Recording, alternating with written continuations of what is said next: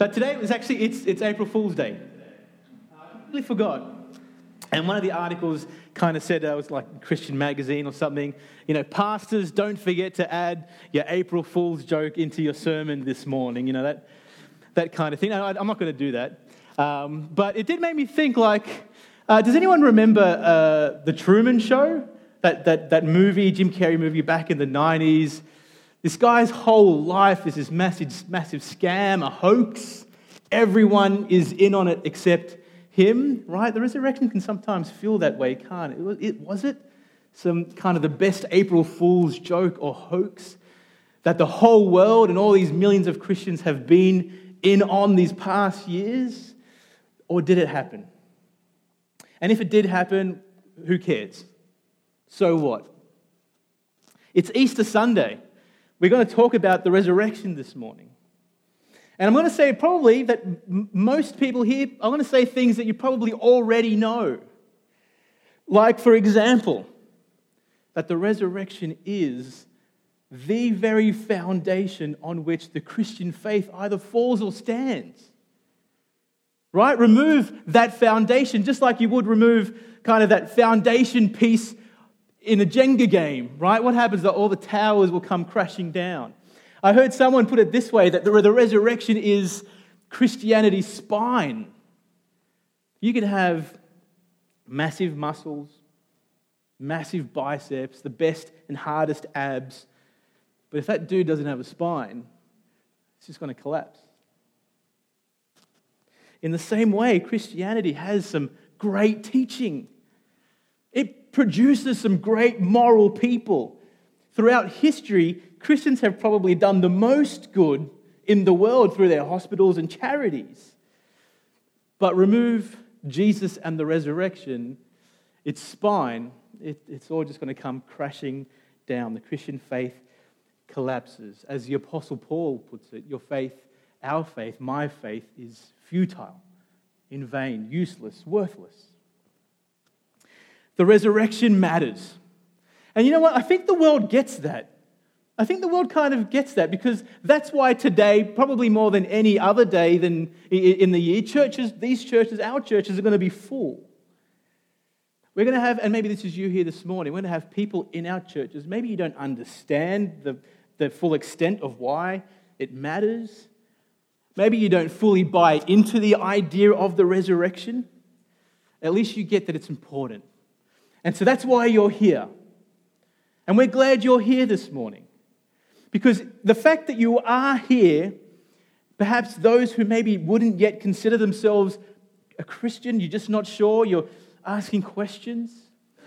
The fact that you're even here, I think, puts you in at least one of two categories. There's more. Maybe this isn't you, but maybe it is. One of these two categories. Maybe you're a seeker. Maybe you're a skeptic. Seeker, skeptic, regardless of which one of these two you might be, I want to show you why the resurrection is important to seekers and to skeptics. And I'll try and define those categories briefly, but I also want to show you two people in the Bible that probably fit into those categories, and how the resurrection changed that seeker and that skeptic. Because that's the ultimate goal. I don't want to feed you more evidence. I don't want to give you more information. You can do that. You don't need a sermon to do that.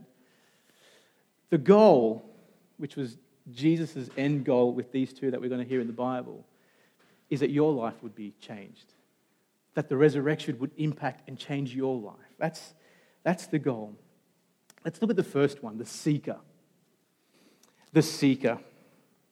We'll call this person the seeker because you're not ready to give up on Jesus. You're just not ready to give up on Jesus. When everyone else has abandoned him, perhaps made up their minds about him, you're not ready to give up just yet, despite your uncertainties around whether we truly believe who he was, he said he was. You keep coming back. You keep coming back just to make sure. Despite the disappointments in life that maybe you've gone through, the sorrow you've experienced, I won't give up. I won't give up seeking because I have seen what he's capable of. I've maybe even experienced his power myself. Maybe I've described you this morning, but you know who I have also described? Mary Magdalene. She's the person in the Bible who maybe best represents this kind of person, the seeker. The seeker. Mary knew and experienced great disappointments in life, didn't she? I don't know if you know much about her story. She's in the media at the moment. There's a big movie on about her at the moment.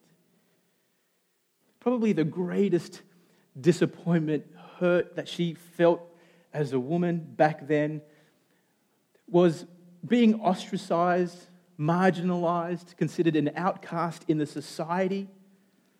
You know why? I don't know if you knew this about Mary Magdalene. In the Bible, she's described as being demon-possessed. Demon-possessed, and not just by one demon. You know by how many demons? 7 demons.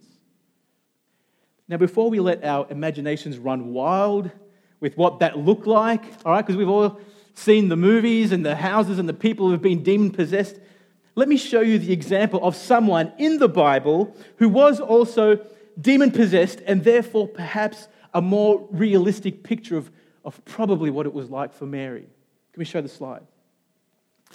This portion is from Luke chapter 8. When Jesus had stepped out on land, there met him a man from the city who had demons. For a long time he had worn no clothes, and he had not lived in a house but among the tombs. Another account talking about the same guy from Mark. And when Jesus had stepped out of the boat, immediately there met him there out of the tombs a man with an unclean spirit. He lived among the tombs. No one could bind him anymore, not even with a chain, for he had often been bound with shackles and chains, but he wrenched the chains apart. He broke the shackles in pieces. No one had the strength to subdue him. Night and day among the tombs and on the mountains, he was always crying out, cutting himself with stones. Think about Mary when you hear this description. Walking around with no clothes, nowhere to live. Superhuman strength, crying out in distress night and day, self-harm, cutting herself with stones. We can't be 100% sure that this is what it was like for Mary, but I'm guessing it was close, perhaps even worse. You know why? Because this guy had 1 demon, she had 7 demons. But then she meets Jesus. She meets Jesus, experiences his love and compassion. He casts those 7 demons out of her, frees her from this life of bondage, which was no life at all. And this starts her spiritual journey with Jesus, doesn't it? It kind of starts there. She follows Jesus. She travels with Jesus and the disciples. She saw in Jesus someone worth following, someone worth investigating. She saw what he's capable of. She experienced it herself. But then she sees him die on Good Friday. Now she's hurt and she's confused. Feelings of sorrow and hopelessness, just like the other disciples. But where does she differ from the other disciples? Unlike the other disciples, she doesn't abandon him. Being the genuine seeker that she was, she doesn't give up. Right? What does she do? 3 days later, she goes to the tomb. But now, get this. She was expecting to see a dead body there. She was expecting to, and I think that's telling. That tells us quite a bit about what she did or really did not understand about who this Jesus was. We're not sure what she really knew or understood about this spiritual journey she was on. We're not sure what she really knew or didn't know or believed about what Jesus said when he was alive. Because she goes to the tomb, but she's expecting to see a dead body, not a risen body. But here's what we do know. She didn't give up on that search. She went back. She kept looking. She goes to the tomb, and it's in that search, it's in her seeking where Jesus, the risen Jesus, meets her. Verse. Jesus said to her, "Woman, why are you weeping? Whom are you seeking? Supposing him to be the gardener, she said to him, Sir, if you have carried him away, tell me where you have laid him, and I will take him away. Jesus said to her, Mary. She turned and said to him in Aramaic, Rabboni, which means teacher. To this genuine seeker, Jesus reveals himself in all of his risen glory. How? Calling her by name, Mary. Why are you weeping? Gentle, warm. You know, Mary, this Mary, has the unique historical privilege of being the first person to have seen the risen Christ. And how does she respond to that? The only fitting way that anyone can respond when the risen Christ reveals himself to them. Mary Magdalene went and announced to the disciples, I have seen the Lord. I have seen the Lord. You see what's the transition that's going on in her mind and in her heart? No longer is he some miracle worker who she saw do miracles. No longer is he even just only rabbi, teacher. Now he moves to become her risen Lord, her God, King, Deliverer, Promise Keeper. And how do we know that the resurrection changed her? She became the first missionary. First one to go and announce that Christ has risen. And why is that significant? That this woman became the first missionary. Well, it's precisely that, because she was a woman. She was a woman in the first century. And as a woman, back then, in the first century, her witness wasn't valid. Her testimony wasn't considered reliable. But all of that becomes completely irrelevant to her. Irrelevant. How can you tell when someone or you, how can you tell whether you've truly encountered the risen Jesus? You can tell because you can't help but tell people that you've encountered him, no matter the consequences, no matter what it will cost you, no matter what they'll think of you. You just can't help it. If you're a seeker this morning, you're here this morning, you fit into this category. You're not giving up. You keep coming back. I want to tell you, Jesus is already at work in seeking you. He's beat you to it. He's seeking you. Don't give up. Keep coming back, even though you know, we know, you don't have it all figured out yet. But like it was with Mary, the risen Christ reveals himself to the genuine seeker. And what does he do? He changes them forever. The seeker. Is that you this morning? The resurrection matters. It will change you. And briefly, just this last person that might be here this morning, might be you, might be a friend or a family member that you know. The skeptic. The skeptic. That's a big, complicated word in a sense. It just means someone who's always kind of questioning, doubting. Not too sure whether I believe all of this. Let me show you a passage from the Bible.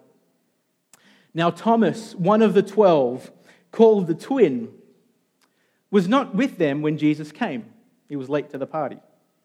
So the other disciples told him, "We have seen the Lord."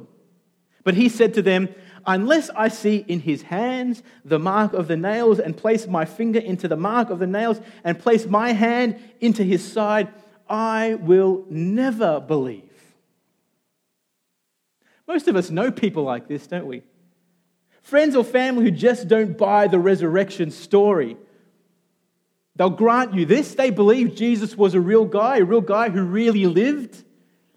And it makes sense for them to do that. No serious historian would ever question the fact that Jesus was a real guy. He actually really lived. But that this Jesus came back to life again. Hold on, now we're in the realm of fairy tales. Now we're in the realm of made-up stories. And let's be honest for a moment, the resurrection, it's a hard sell, right? It is a hard sell. And so it shouldn't surprise us that many would be skeptical about this. And if you are one of these skeptics here this morning, find it hard to believe that Jesus rose from the dead, well, let me comfort you some way this morning. You're in good company. You're in good company. And I'm not talking about some atheist who doesn't believe in the resurrection.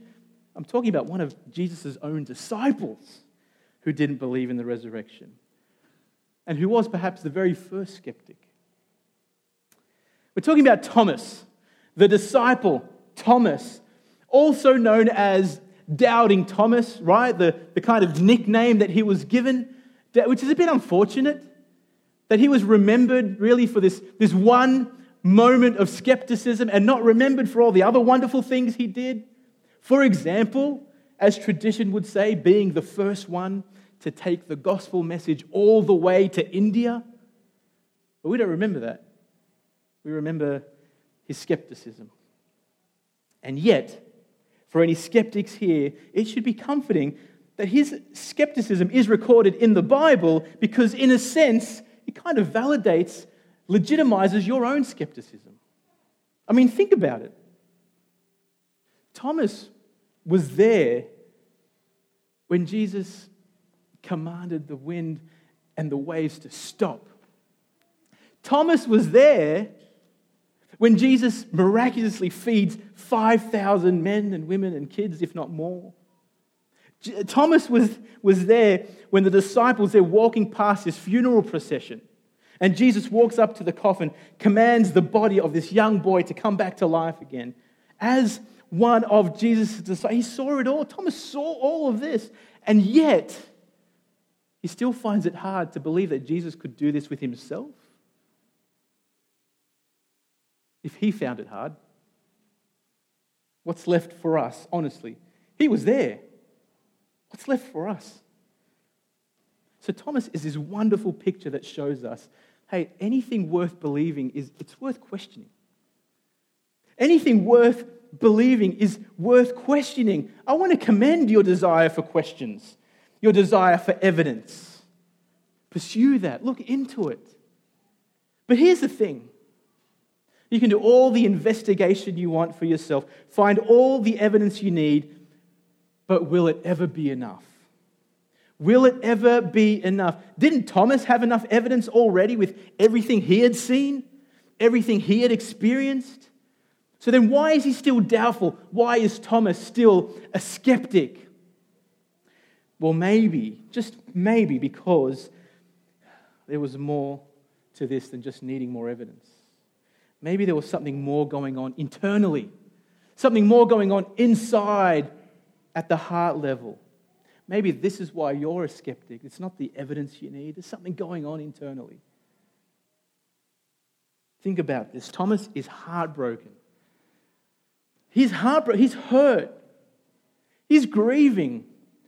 He's not only mourning the death of a friend, he's mourning the death of this man. I've put my whole life in. I've invested everything into this man. I've put all my hope into this man. And so now he's lost, is afraid, probably feels like all hope has gone. I reckon Thomas is almost feeling like, I don't even know who I can trust anymore. And maybe that's what's really behind your doubts. Maybe that's what's behind your skepticism. Maybe there are people who have carried the name of Jesus and who have wounded you badly in the past. Maybe you've had a really bad experience with church in the past. Hey, maybe you know friends and family and people you know and love who follow another faith or another religion. And so you're like, well, I don't even know who to trust anymore. And so your logical response is to say, look, I can't believe until I get more evidence. Show me more evidence, which was the case for Thomas. Whatever reasons he had for still doubting, for still being skeptical, whatever reasons he had, his response was, I still need more evidence. Give me more evidence. I will never believe unless I get more evidence. And what we see next part of the story, is quite amazing, I think. It shows us and gives us another glimpse into the heart of God. His love, his patience for skeptics. What a picture of grace. Jesus giving Thomas something he didn't deserve, but he didn't need to do this, but he does. 8 days later, his disciples were inside again. Thomas was with them. Although the doors were locked, Jesus came and stood among them and said, "Peace be with you." Then he said to Thomas, he's giving him what he asked for, isn't he? "Put your finger here and see my hands, and put out your hand and place it in my side. Do not disbelieve, but believe." And Thomas answered him, "My Lord and my God." And Jesus said to him, "Have you believed because you have seen me? Blessed are those who have not seen and yet have believed." Notice how Jesus deals with Thomas so lovingly, so gently. Think of all the ways. Maybe you and I would have naturally responded to a guy like Thomas. "Where have you been for the last 3 years? Oh, you of little faith, what else do you need? How much longer will you continue in your doubts?" No, instead, notice what he does here. He gently moves Thomas from being a skeptic to becoming not only a believer, a worshiper. Right? Kind of skips this, it includes it, but kind of skips a skeptic to becoming a worshiper. Notice what happens when Thomas has a personal encounter with the risen Christ, the only fitting response that anyone can have when they have encountered the risen Christ, "My Lord and my God." Question. Because now you're getting excited about this. Does this mean then if I'm a skeptic, Jesus will reveal himself to me in the same way that he did to Thomas? Maybe, I don't know, as amazing as that would be, it's not the point here. I want you to notice it's not the point here. Notice what it says there at the end. Blessed are those who have not seen and yet have believed. Think about that. He's talking about some kind of special kind of, that we don't really get, but this special kind of blessing that is reserved for those who have put their faith in someone they haven't seen. He's saying to any skeptic here, you don't need more hard evidence because it's not an intellectual issue that you're dealing with. It's a trust issue. It's a heart issue.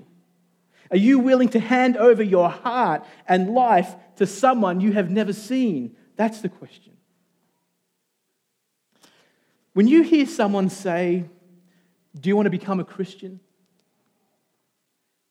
you know what we're really asking? We're really asking is whether you're willing to trust in someone that you have never seen before. That's what we're asking. That's what it comes down to. But now here's the thing. If that sounds too scary, trusting or putting my faith in someone like that seems too scary, hey, we're actually not asking you to do something you don't do all the time. Think about this for a second. We're putting our faith in certain facts and trusting in people we don't see all the time. One example, just one example, and we're wrapping up here. How many of us hop on planes often, multiple times per year? We do that all the time. The act of stepping on a plane is an act of faith. For some more than others. Faith and trust in people who assembled the plane parts. You didn't see them do that. Faith in people who service the plane, right? What do you know if they've gone ahead and sabotaged the plane that they were servicing? We didn't see the pilots pass their pilot's exam, right? We don't ask to see the credentials. We didn't see whether there's enough fuel in the plane. But nevertheless, you took a step of faith onto that plane, trusting that that plane will get you to your destination. And what is the destination? What is the destination for those of us who place our faith and trust in Jesus? Because this is it's essentially the same thing. We're asking you to put your faith and trust in someone you haven't seen. But the destination in this case isn't another country or another place. Man, it's the forgiveness of our sins. This is why he died on Good Friday. That destination is having our slate wiped clean once and for all, a brand new start. That destination that he wants to take us to is making you right with God, presentable to God, granting you access into the family of God to be with him forever. That's the destination. But here's what we all need to understand before we leave here this morning. You can't get there. You will never get there unless you are willing to hand over your heart and life to someone you have never seen before. And this morning, if you can believe that Jesus rose from the dead, if you can trust enough to believe that, well then, you can believe that he can do everything else that he promised you, which is what we just mentioned. Maybe today is the day that those who are still seekers or skeptics need to experience the true transforming power of the risen Christ. Let's end in prayer.